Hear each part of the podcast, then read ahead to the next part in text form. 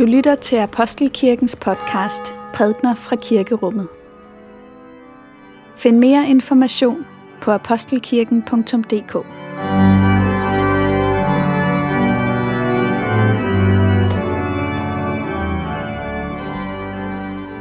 God morgen alle sammen, og velmødt her til gudstjeneste i Apostelkirken på tredje søndag efter Hellig Tre Konger. I dag er det en festlig søndag, vi står overfor, ikke mindst fordi Ellie, som sidder her på forreste række, klædt i hvidt, senere skal døbes ved denne gudstjeneste. Ved denne gudstjeneste skal vi også høre to tekster. Først skal vi høre om stamfaren Abraham, som får et løfte fra Gud om, at han skal blive, hans slægt skal blive så talrig som himlens stjerner. Og der står, at Abraham troede det, og det blev regnet ham til retfærdighed. Det skal handle om tro i dag. Jesu disciple hører vi om i evangelieteksten, som spørger, giv os en større tro. Hvordan skal vi forstå det? Det skal det handle om i dag. Lad mig også gøre opmærksom på, at øh, her ved gudstjenesten og de kommende gudstjenester vil Yasin, som sidder her på tredje række, øh, gå rundt med sit kamera, det står her midt i gangen, og optage. Det er i forbindelse med, at der er blevet etableret en ny Facebook, Facebook-side for farsitalende, hvor at vi vil prøve at formidle en del af det, der sker her ved gudstjenesten, til de forskellige farsitalende rundt omkring. Så derfor kameraet i midtergangen. Lad os nu først begynde vores gudstjeneste i stilhed, i det vi lytter til bedeslagene. Denne hellige lektie skrives i 1. Mosebog. Lad os takke for Guds ord. For Guds ord i skriften, for Guds ord i blandt os, for Guds ord inden i os, takker vi dig Gud. Senere kom Herrens ord til Abraham i et syn. Frygt ikke, Abraham. Jeg er dit skjold. Din løn skal blive meget stor. Abraham svarede, Gud Herre, hvad kan du give mig, når jeg må gå barnløs bort, og Eliezer skal være min arving?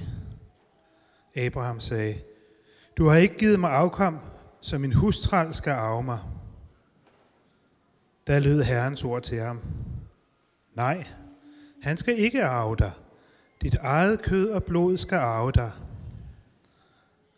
Så tog han ham udenfor og sagde, se på himlen og tæl stjernerne, hvis du kan. Og han sagde, så mange skal dine efterkommere blive. Abraham troede Herren, og han regnede ham det til retfærdighed. Amen.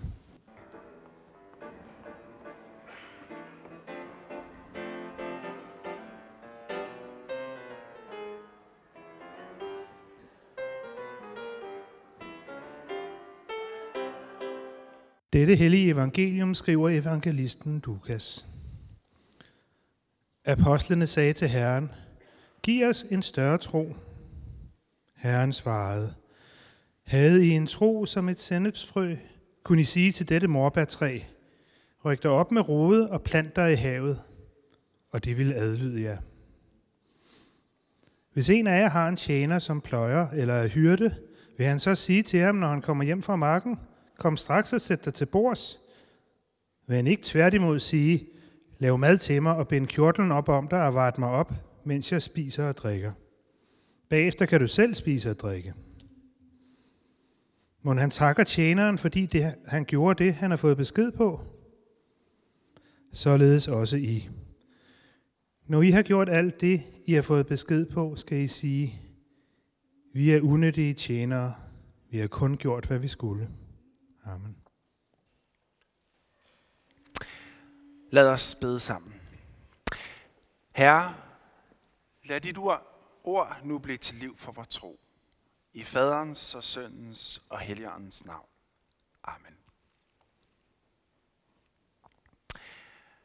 Denne søndags tekst tager sit afsæt i et ønske. Et ønske, som kommer fra Jesu disciple. De beder Jesus, giv os en større tro. Giv os en større tro. Se, det ønske, det er en bøn, som jeg tror mange af os egentlig godt kan nikke genkendende til. Oplevelsen af, at troen ikke altid er et overskudsfænomen. Det er ikke altid, at der er plus på kontoen. Nej, nogle gange så er der underskud. Man har den der fornemmelse af, at øh, hvis jeg bare havde lidt mere tro nu, så vil jeg kunne våge at tage nogle skridt i en tillid til, at jeg ikke kun går i egen kraft. Eller hvis jeg bare havde lidt mere tro, så vil jeg kunne våge at træffe nogle beslutninger i tillid til, at jeg ikke blot kun er mig selv i denne verden, men først og sidst, så er jeg i Guds gode hænder. Men den her tro, den her tillid, er der ikke altid. Og det vil sige, at nogle gange så kan vi kende tro primært som en mangelvare. Det kan der selvfølgelig også disciplene. Tag for eksempel Peter. Peter må have stået der i discipleflokken og have været medafsender på det her spørgsmål, eller det her ønske. Peter var jo selv den, der fik lov til at træde ud over reglingen på båden, ud på søen, ud til Jesus. Og mod forventning, mod naturlovenes kraft, så han mærket, at vandet kunne bære ham. Lige indtil det øjeblik, hvor han ser de store bølger, og frygten overvælder ham, og han begynder at synke. Giv os en større tro.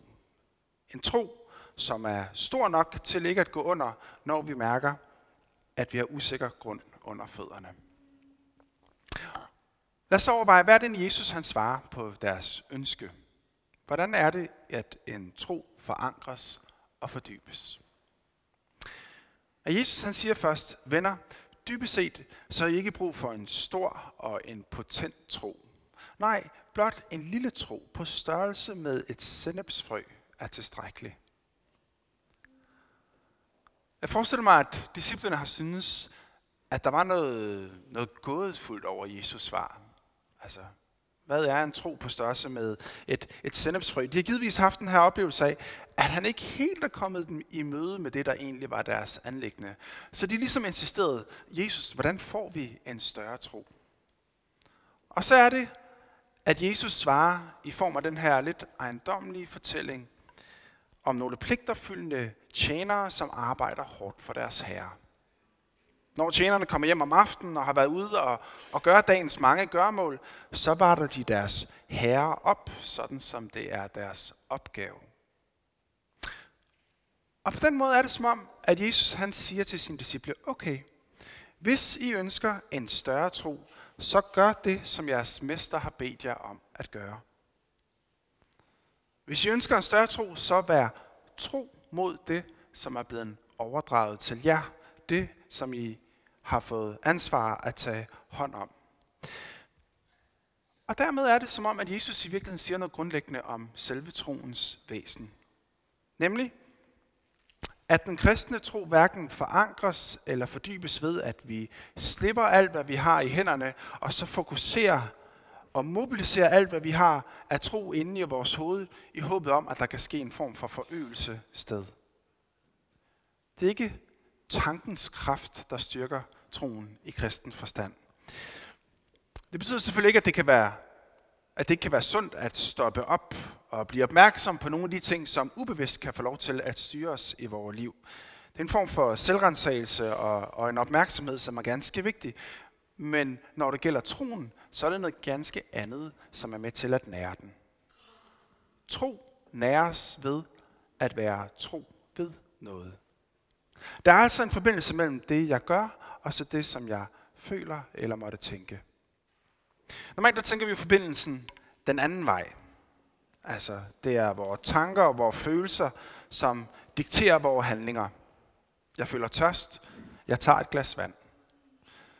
Og når jeg tager et glas vand, så er det dybest set en reaktion på mine følelser indvendigt.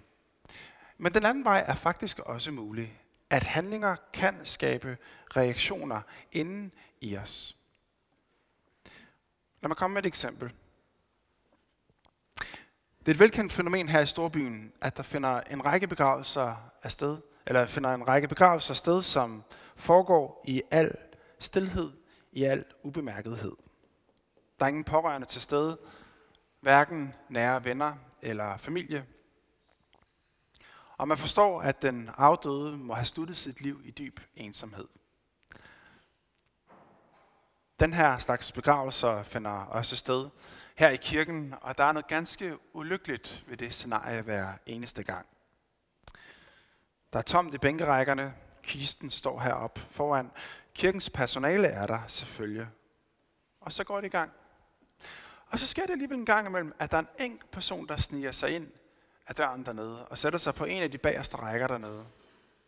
Og den her person er hverken en nær ven eller en slægtning. Nej, den her person, det er som regel en art plejepasser. Altså den person, der måske i det daglige har haft til opgave at tilse den afdøde, hjælpe med madlavningen, personlig hygiejne og den slags. Og så finder vedkommende sin plads der, og man kan stå og tænke, hvad er det egentlig, hvordan er vejen for vedkommende ind til begravelsen her? Og tale om en kommunal ansat, som på et eller andet tidspunkt har fået et tilfældigt navn, som vedkommende har fået ansvar for. Og så de mødtes. Ikke i sådan et, et ligeværdigt forhold, for den ene er bruger, og den anden er hjælper. Men med tiden har de ligesom udviklet deres små daglige rutiner, deres små fornøjelser, glæder, små Gnidninger er der sikkert, så, sikkert også opstået. Og så den ene dag taget den anden, indtil at plejepasseren en dag får besked på, at borgeren er død. Og så beslutter plejepasseren sig for at tage med til begravelsen. Som den eneste skal hun sidenhen finde ud af. Det, som startede som et møde mellem to mennesker, det startede som et møde egentlig sat i stand på grund af servicelovens paragrafer osv. Det var en slags serviceydelse, som plejepasseren skulle levere til denne borger. Men på grund af den her daglige kontakt, så er der opstået en eller anden form for tilknytning mellem de to personer. Og en tilknytning, som i hvert fald er blevet så stor, at plejepasseren oplever, at der er behov for at sætte sig ned og være med, når der skal tages afsked. Ydre handlinger kan skabe noget i vores indre. Det er denne sammenhæng, Jesus gør opmærksom på i dagens tekst. Titlen på dagens gudstjeneste folder er, er troen, hvad vi troede? Spørgsmålstegn. For i dag så tænker vi først og fremmest om tro, at det handler om en form for indre overbevisning. Hvis man slår det op i ordbogen, så vil der typisk stå, at tro er noget med, at man anser noget for at være sandsynligt, eller at man er personligt overbevist om noget. Og hvis man spørger den jævne dansker på gaden, tror du på Gud? Så vil spørgsmålet som regel blive afgjort af, om denne person oplever, at der er en mulighed for, at Gud eksisterer. Jo, jo, måske. Der er vel mere mellem himmel og jord osv. Men alle de her tilbagemeldinger er dybest set et udtryk for, at manden på gaden ligesom forholder sig til en egenskab hos Gud. Er Gud til eller ej? Men den måde, som trosbegrebet egentlig bruges på i det nye testamente, handler ikke om en egenskab hos Gud, men derimod om en egenskab hos den troende selv. I det nye testamente, der er tro dette at have besluttet sig for noget, at have taget stilling, og derfor tillidsfuldt holde fast i dette. Så tro er ikke en, en, en forsigtig sandsynlighedsberegning, som foregår op i hovedet. Nej, tro er en handling, som både hoved og hele den øvrige krop er med til at give udtryk for. På den måde altså, der er sket en betydningsforskel i trosbegrebet fra dengang til nu. En af de mest bemærkelsesværdige opdagelser, man gør sig, når man læser lidt om trosbegrebet i det nye testamente, det er opdagelsen af, at der ikke er forskel på Gud og mennesker, når det gælder det græske ord for tro. Der er kun et ord.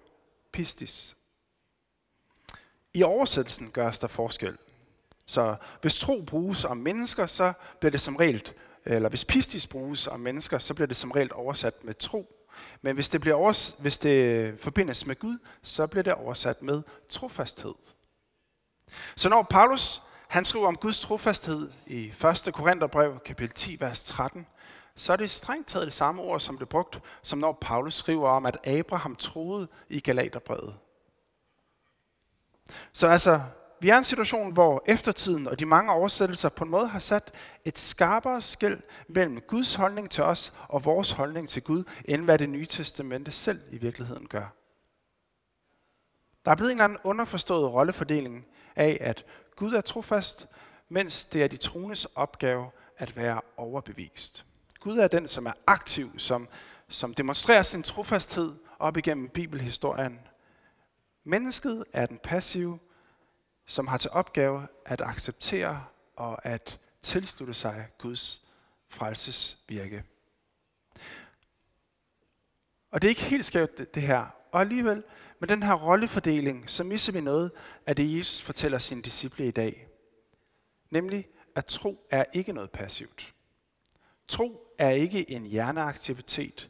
Tro er ikke noget, jeg, jeg ligesom holder for sandt, og så ellers pakker det ned i en, i en kasse og stiller den op på loftet. Tro handler også for os mennesker om at være trofast. Og på den måde er der en stor lighed mellem Gud og mennesker, men også en stor forskel. Ligheden er, at hvis tro er dette at have besluttet sig for noget, at have taget stilling og holde fast i det, så er det præcis dette, som Bibelen er et stort vidnesbyrd om, når vi tænker på Gud.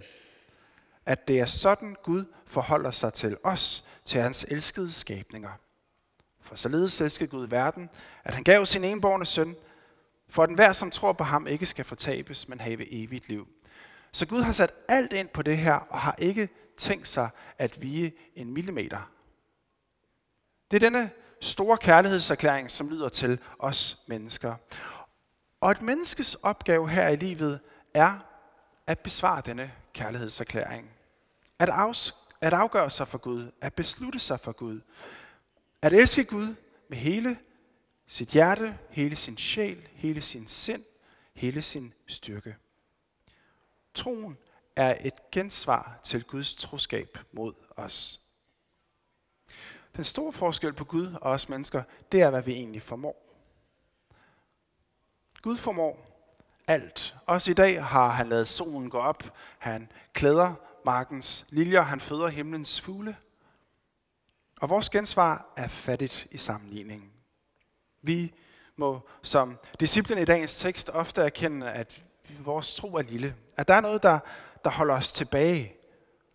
Som holder os tilbage fra at kunne leve helt og fuldt i det her gensvar til Guds kærlighed. Kan være mange forskellige ting. Frygt, selvoptagethed, ligegyldighed osv. Der kan være mange ting, der afholder os. Sådan er det. Sådan var det også for Jesu aller nærmeste. Jesus kasserede aldrig sine disciple af den grund. Deres uformåen chokerede ham ikke. Men han sagde, forbliv trofaste i troen, hvor lille den end er. Måske man kan forstå det her parallelt med kærligheden til en ægtefælle eller til en livsledsager. Vi ved, at kærligheden som følelse, den kan gå op og ned. Der kan være perioder, hvor at følelserne er meget varme og stærke. Så er der andre perioder, hvor det ikke slår så store udsving på registret. Der kan da være perioder, hvor man føler, at man næsten er blevet en anelse følelseskold. Og så kan man spørge, er kærligheden væk da? Ikke nødvendigvis. Men det er bare ikke bakket op af følelserne. Det må læses, aflæses på nogle andre parametre. Troskab for eksempel. Altså, og ikke kun troskab i den forstand, at man afstår for at, at involvere sig i, i romantiske forhold med andre personer, men den her daglige troskab i dagligdagen, at man gør sine huslige pligter, at man viser den anden person interesse, at man er opmærksom på den anden persons behov. Alle disse basale ting, som skal til for et kærligt samliv. Og så kan man jo spørge lidt kritisk, er det ikke bare skuespil det der? Er det ikke bare fake? Eller i bedste fald, er det ikke bare sådan fake it till you make it strategi, at på et eller andet tidspunkt, så kommer følelserne tilbage? Er det ikke bare sådan nogle sympatiske proforma-handlinger, som bare er med til at dække over det, som er de barske realiteter? Nej. Det er kærlige handlinger, som udspringer fra en beslutning om, at man har taget stilling og har besluttet sig for, at man vil dette menneske. Det er ikke fake. Tværtimod, det er i allerhøjeste grad virkeligt. Ligesådan med troen. Var det skønt, når at der er en, en form for personlig overbevisning til stede i det kristne liv. Når man mærker, at ja, jeg har fundet en skat, som er det kostbareste, jeg ejer. Det er en glæde, når man mærker, at troen øh, blomstrer i en, når man mærker, at man er en del af en større sammenhæng, når man mærker, at der er en sammenhæng mellem det ydre og det indre, at det er lystbetonet at gå i kirke, for eksempel. Sådan er det heldigvis for en del, og sådan er det heldigvis igennem store perioder af livet, men sådan er det ikke altid. Der kan være perioder, hvor denne indre overbevisning mangler. Man kan slæbe sig afsted til kirke, men det med oplevelsen af, at der ikke er overensstemmelse mellem det, man gør, og så det, man føler indeni. Indeni er der et tomrum. Et vakuum, hvor man kan føle sig ganske ensom. Se, hvis tro er et spørgsmål om en indre overbevisning, så er det tomrummet, som får lov til at definere en der. Hvis tro er et spørgsmål om en beslutning, man har taget, så er det netop i det øjeblik, hvor man holder fast i det med alt, hvad man har, at det er dette, der får lov til at definere en. Om det så er at gå hen i kirken, om det er at bede en kærlig bøn, om det er at tage del i kirkens arbejde, det diakonale arbejde, der kan være så mange måder, man kan udvise trofasthed på over for det valg, man har taget. Men det er trofasthed, Jesus beder om, ikke en heroisk tro. Lad os derfor være udholdende i troen, i tillid til, at Gud er den, som er trofast hver dag fra nu og til evig tid. At Gud er den, som står ved sine løfter, sådan som han gjorde det med Abraham. Lad os bede sammen. Lov og tak og evig ære være dig, hvor Gud, Far, Søn og Helligånd, du som var, er og bliver en sand treenig Gud, højlovet fra første begyndelse, nu og i al evighed. Og her så takker vi dig for alt, som vi har fået, og de strækninger, vi får lov til at gå, hvor vi oplever, at der er en sammenhæng i det hele. Her, vi beder dig om, at du vil gøre os udholdende, og lær os, hvad trofasthed er, også når at det går op ad bakke. Amen.